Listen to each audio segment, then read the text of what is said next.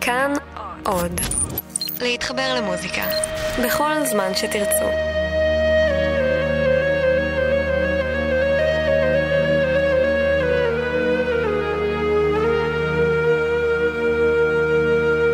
היי, אני רומטיק ואתם על שיר אחד. היום בתוכנית אנחנו עם מחזיר לי את בני של עופר לוי, או בשמו העממי, זה שובר לב של גבר. זה קורה במשפחות הכי טובות, כשהשטן פתאום נכנס. זה שיר שנחשב לקלאסיקה של המוזיקה הים תיכונית, או באופן יותר ספציפי, של תת-הז'אנר שלפעמים מכונה דיכאון. אבל גם היום, כשהמוזיקה המזרחית כבר מזמן הפכה למיינסטרים הישראלי, השיר הזה עדיין קשה לפיצוח. זו יצירה אלטרנטיבית אמיתית מכל בחינה. שיר טורקי של יותר מעשר דקות, עם קטעים אינסטרומנטליים, שמספר על גבר שאשתו חוטפת את בנם המשותף. בקיצור, הארדקור. היא לקחה את בני הקטן והלכה למקום אחר. ובכל זאת, כשהשיר הזה יצא ב-1991, הוא הפך ללהיט ענק. ונער בן 14 בשם חגי אוזן שמע אותו בטייפ שלו. שוב ושוב ושוב.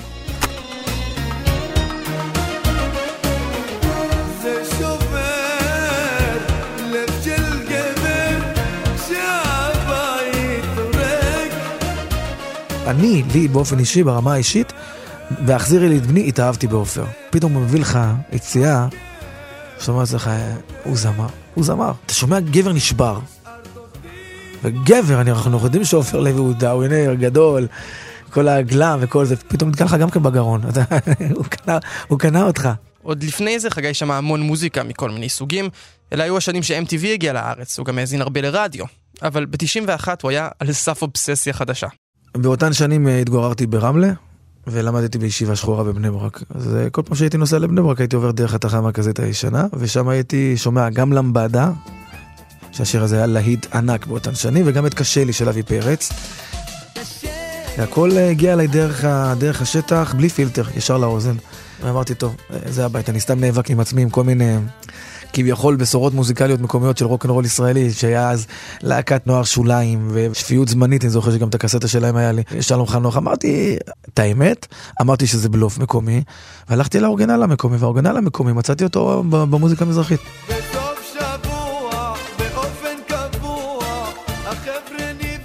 מוזיקה מזרחית הפכה מהר מאוד לדבר שהעסיק אותו יותר מכל, והוא חיפש עוד ועוד אינפורמציה על הז'אנר. ויום אחד, בעמוד האחרון של ידיעות אחרונות, הוא ראה מודעה שמכריזה על מפגש מעריצים עם עופר לוי. הוא עלה על אוטובוס מרמלה, לתחנה המרכזית הישנה בתל אביב. היה לי ברור שאנחנו נוסעים לשם, נסעתי לשם עם אמא שלי, ובאמת ראיתי תור ארוך משתרך שם באחת החנויות, הבנו שעופר לוי נמצא שם. הוא הגיע כמו איזה כוכב אה, ממצרים, כוכב מטורקיה, עם אה, חליפה אדומה, רזה, גבוה, עם אה, מניירות שלא התכתבו עם העולם המערבי, אלא יותר העולם הערבי.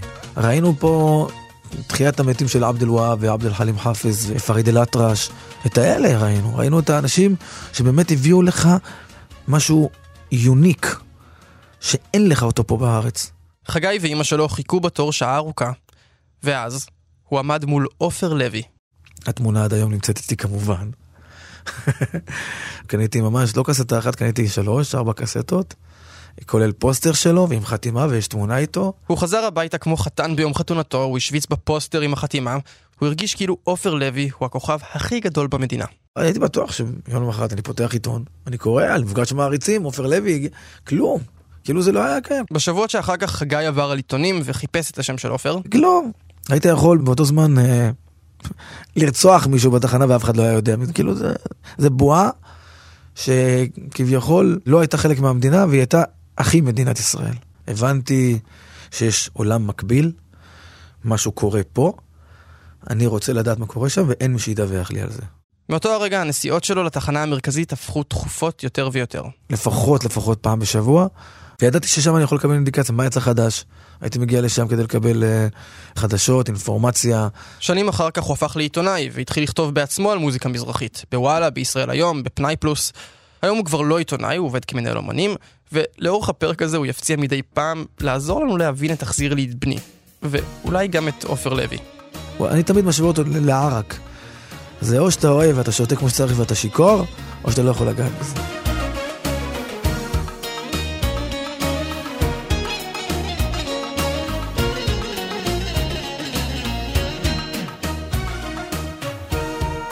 תקליט אותי עוד מאה שנה, לא תתחיל להקליט אפילו על החיים.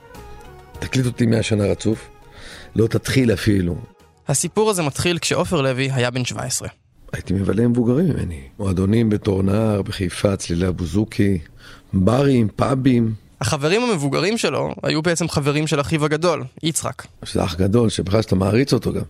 כשאתה בן אה, תשע, הוא בן תשע עשרה. כשאתה בן עשר, הוא בן עשרים. אז אה, עשר שנים זה פער של הערצה. הוא הכניס אותי ל... לכל השירים, למוסיקה. עופר ויצחק גדלו בבית עם מוזיקה ערבית. שמעתי בגיל אה, שנתיים, שנה וחצי כבר פריד, ועבד אל-חלים, ועבד אל-והאב, ואום כלתום, ואסמהאן, ופיירוז, ובגדתי במוזיקה הערבית. בגיל 16-14 התחלתי לכיוון הטורקית. זה היה יצחק שהשמיע לו מוזיקה טורקית. וזה גם מה שהם שמעו לילה אחד כשחזרו מבילוי במסעדה. בתקופה כזאת, מאוד חם, תמוז. הם היו בגיל אה, 27 כולם, הוא והחברים. ואני הייתי בן 17 ו-20 יום. כשחזרנו מהמסעדה, כנראה שהשתוללו הצעירים מהמכוניות שלהם, כל אחד עם הסוסיטה שלו. ואני בן 17 ו-20 יום, כשאח שלך הגדול נוסע 120 או 140, אז אתה מחפש את ה-180, כי אתה ילד מטופש, מטומטם. ולא הערנו הערות. והגיע הסיבוב, סיבוב שמאלה, ואני רואה שאנחנו על מהירות, ויש סיבוב שמאלה, אז אני אומר, אמרתי יצחק, סיבוב שמאלה, שייקח אותו. אין לי מושג, מלאך המוות היה על הגג של האוטו. הפך את האוטו עם הכנף שלו. האוטו מתהפך, ואני אומר לך, אני שמתי, שמתי את הידיים ככה על הראש.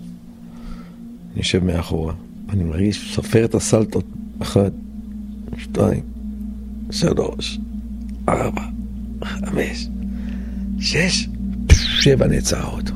נעצר האוטו.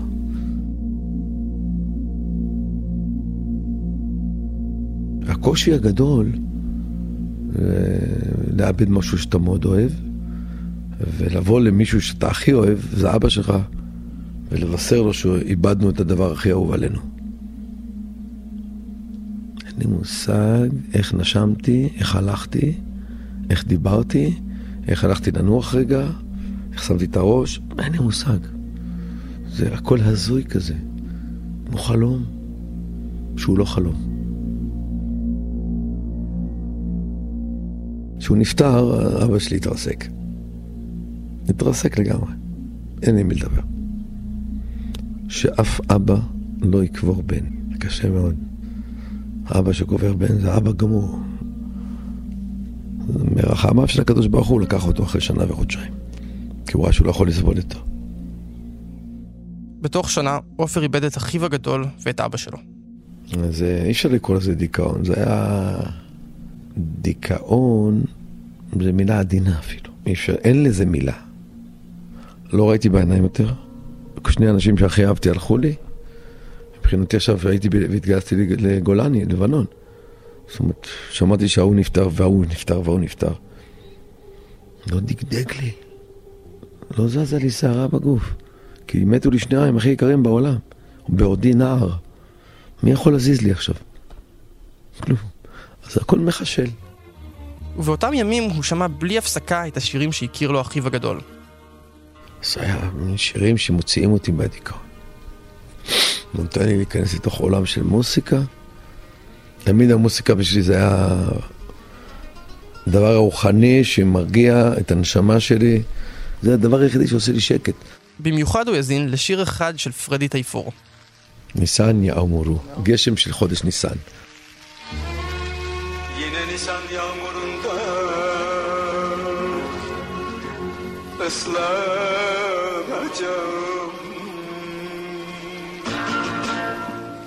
זה היה השיר שליווה אותו באותם ימים. ויעבור עוד כמעט עשור עד שהוא יחזור אליו.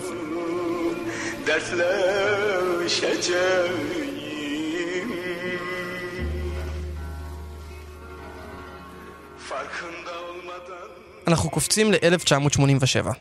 זו הייתה השנה שבה עופר לוי הוציא את האלבום הראשון שלו, וגם השנה שבה מת המלך של המוזיקה המזרחית, זוהר ארגוב. אתה יודע, בנסיבות שהוא, שהוא הלך לעולמו, עם כל העניין הזה של ההתאבדות וכלא וסמים, אז כל הז'אנר הזה הוכתם. זה שוב חגי אובזן. ואני ניסיון לכבס את זה, והיום, וה, והרעיון, בעצם, בעצם הכביסה הזאתי, זה להביא צליל שהוא יותר קליל, ויותר מחייך, ויותר אה, נעים, נקרא לזה ככה, לא אסלי. היו בתוך התעשייה אנשים שכ- שכעסו, שהתבאסו, שאומרים שה, שהצליל המזרחי האותנטי אה, הולך לעולמו, יחד עם זוהר ארגוב. פה באמת אה, הגיע עופר לוי.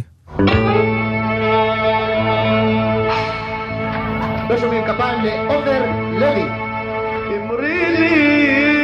עופר הגיע לתל אביב באמצע שנות ה-80, והתחיל להופיע עם שירים בטורקית. אתה יכול לראות סרטונים עד היום, שכאילו שהוא חי בסרט. חי בסרט שהוא לא חי במדינה הזאת. חי בסרט שהוא מופיע עכשיו באיזה טורקיה או באיזה, בקהיר. וכאילו אנשים אומרים לו, הלו, אה, אנחנו פה בתל אביב, אנחנו פה בבת ים, זה לא, מה עשית עם זה? והוא, אבל הוא בתוך הסרט שלו. ומרוב שהיה בתוך הסרט שלו, הקהל נשבע בקסמיו. ויום אחד, בשנת 87, עופר הגיע לתחנה המרכזית, לחנות הקסטות של ניסים בן חיים. עופר היה נודניק. עופר זה טיפוס, משהו לא רגיל. גם כשהיה בא, אני הייתי אומר לו, לא עושה. ניסים בן חיים היה המרגן של זוהר ארגוב וגם עבד עם מרגול. הכינוי שלו היה מלך הקסטות. הבן אדם היה פס יצור, לטובה ולרעה. הוא היה אחד המפיקים הכי חשובים של תקופת התחנה המרכזית, והראשון שהסכים להוציא לעופר קסטה. תראה, הקסטה, הדיסק הראשון, לא הלך בכלל, כלום. היה, אני יודע, אלף, אלפיים. אז אחרי זה אמרתי לו, תשמע, זהו, לך לשלום. בא, התחיל לבכות, שאני אעשה לו את השנייה. לא היה לו מה לאכול. אז אמרתי, יאללה, בוא נעשה את השנייה, מה יכול להיות כבר? גם כן, הלך איזה חמש, שש אלף, שזה לא מסחרי. אמרתי לו, לך לשלום, תודה רבה לך וזהו. התחיל לבכות עוד פעם. ניסים הסכים פעם אחת אחרונה, והם התחילו לעבוד על קסטה חדשה. עכשיו נותרתי לבד עופר היה מופיע בלילות, ולמחרת הולך להקליט. שרתי בשעה ארבע ורבע אחר הצהריים. כי אני הייתי ער עד הבוקר כל יום. הופעות עד, עד שש בבוקר, הופעות ערב ערב, ממועדון למועדון. תקופה לא קלה. שרק בחור צעיר עם המון המון המון כוחות עליונים מאת השם יכול לעמוד בדבר כזה. אדם רגיל לא יכול לעמוד בזה. זה לא אנושי. באולפן ישב גם ניסים בן חיים. למרות שהקסטות הראשונות של עופר לא הצליחו מי יודע מה, זמר כזה היה עסק די חסכוני עבור ניסים. כי הלחנים שהוא השתמש בהם היו טורקים. ולא רציתי לקנות לחנים לשלם. היית הולך, מוצא טורקית, רומנית, לא משנה מה, עושה מילים בעברית, יאללה. אז רגע, אז לא שילמת על הלחן של החזירי לי את בני? לא, כי זה היה לחן מוכן מטורקיה. זה טורקית, למי לשלם? הרבה מפיקים וזמרים עשו את הטריק הזה. אז הם חיפשו לחנים טורקיים, ובשלב הזה עופר הביא את אותו שיר שהכיר לו אחיו כשהוא היה בן 17.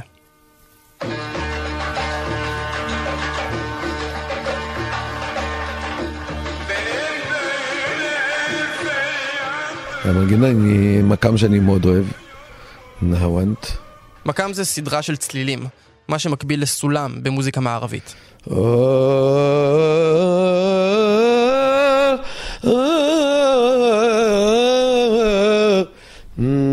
Yeni Nisan yağmurumda Oslanacağım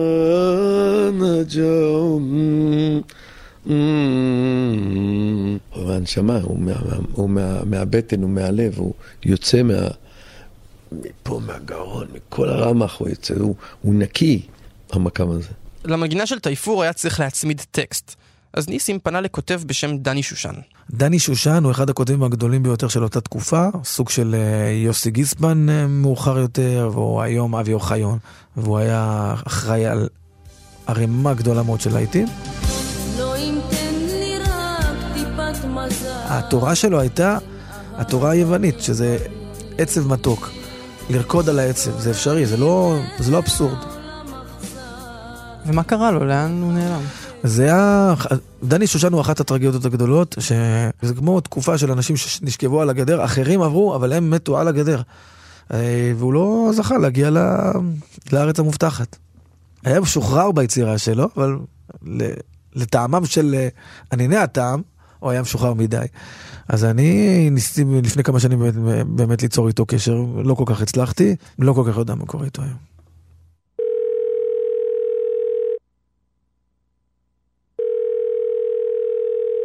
הלו?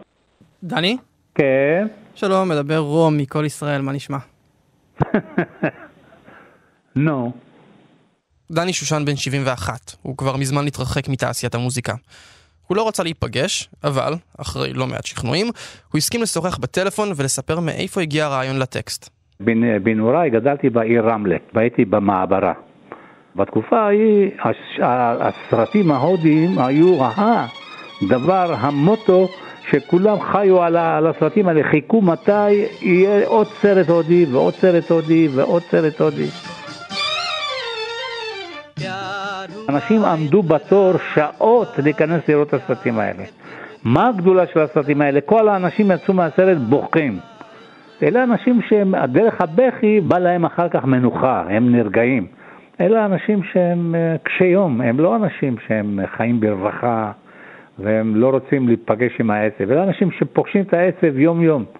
הרעיון שלו היה לקחת את החוויה הזאת מהסרטים ההודים ולתרגם אותה למוזיקה. מה שיצא לו זה סיפור על גבר שאשתו חוטפת את בנם המשותף. מין אה, מחזה דמיוני שהיה בראש שלי ותרגמתי אותו בשיר. זה לא משהו ממשי, מומחש, אלה- זה אנשים שנמצאים בפינה שאף אחד לא רואה אותם. כשדני כתב את השיר, הוא דמיין את עופר שר אותו. אבל לטענתו, הוא לא זוכר שהם בכלל נפגשו. הטקסט הגיע לניסים בן חיים, המפיק, ומשם לאולפן.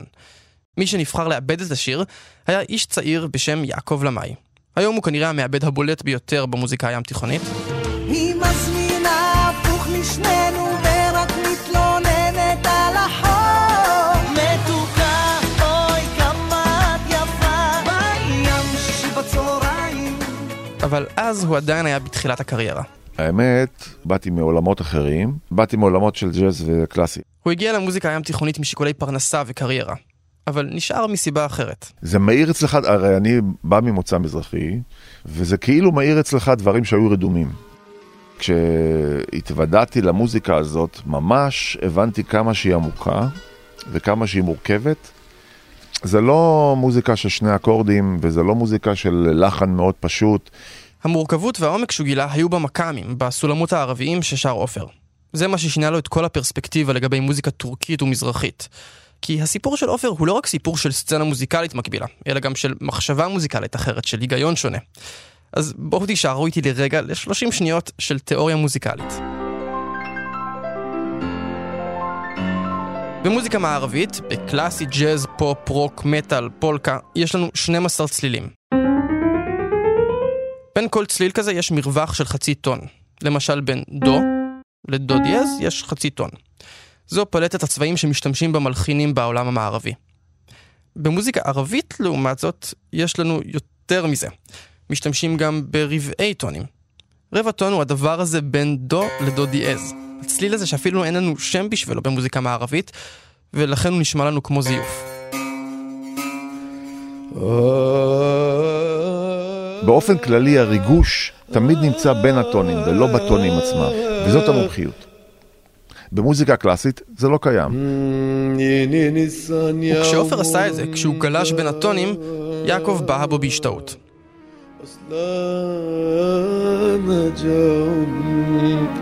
זה קורה במשפחות הכי טובות כשהשטן פתאום זה בא לו באופן טבעי, ולעבור ממקם למקם, זאת אומרת מסולם לסולם, הוא אשף בזה. זאת הייתה חוויה חדשה להכיר מוזיקה מאוד עמוקה, שאתה בכלל לא יודע שהיא כזאת.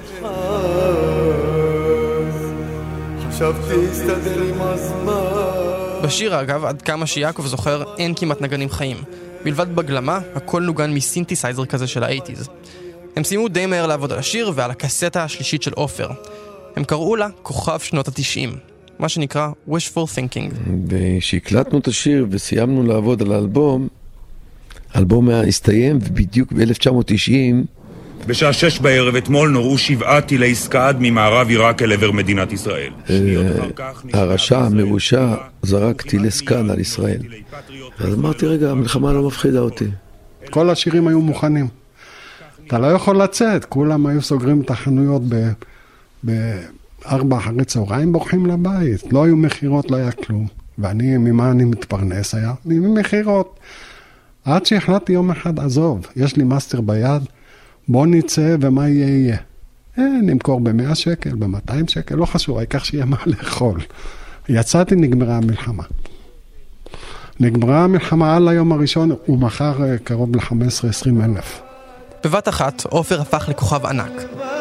ההופעות של עופר לוי הן הדבר החם ביותר היום בשוק הבידור הישראלי. יש לו קהל מעריצים שרודף אחריו ממקום למקום, מהופעה להופעה.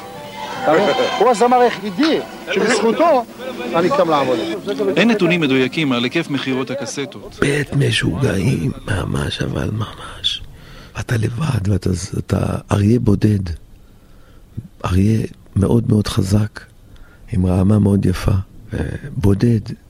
מאוד קשה לחוות את ההופעות בלילה, לבמות, מבמה לבימה, ועולם של משוגעים.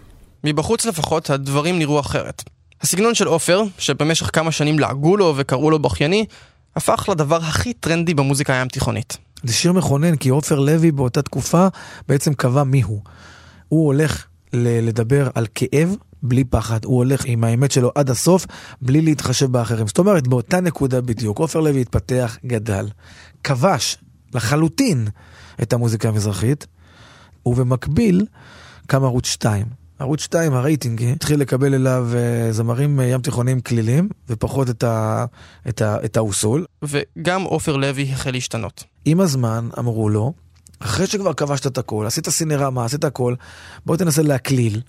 ולצערנו הרב, אה, הוא נפל בפיתוי הגדול. ראיתי את הכנרת זוהרת בתוכי אז זהו, כבר הבנת שעכשיו חוזרים ל, ל, לפשרה. אין, אני זוכר את הרגע הזה טוב מאוד. ואז קרה עוד משהו. ברגע שעופר לוי חוזר בתשובה, אז פתאום, פתאום הכיסא ריק. אף אחד לא יכול למלא את מקומו, לא, לא, כל מיני קשקושים כמו אבי ביטר ומשה כהן, הם לא זמרים, לא מתקרבים אפילו לקרסוליים שלו. מי שנכנס לשם זה כאלה שכן מביאים את, ה, את התורה שלהם בצורה טובה מאוד, ומי מי עשה את זה? אייל גולן. אייל גולן פתאום מגיע עם אתניקס ועם, אה, ועם שירים אה, ים תיכוניים כלילים, זהו, גמרנו. פה זה כבר, נגמר, נגמר השלטון ה, של המזרחית האסלית האורגינלית. במשך כמה שנים עופר די נעלם מהבמה.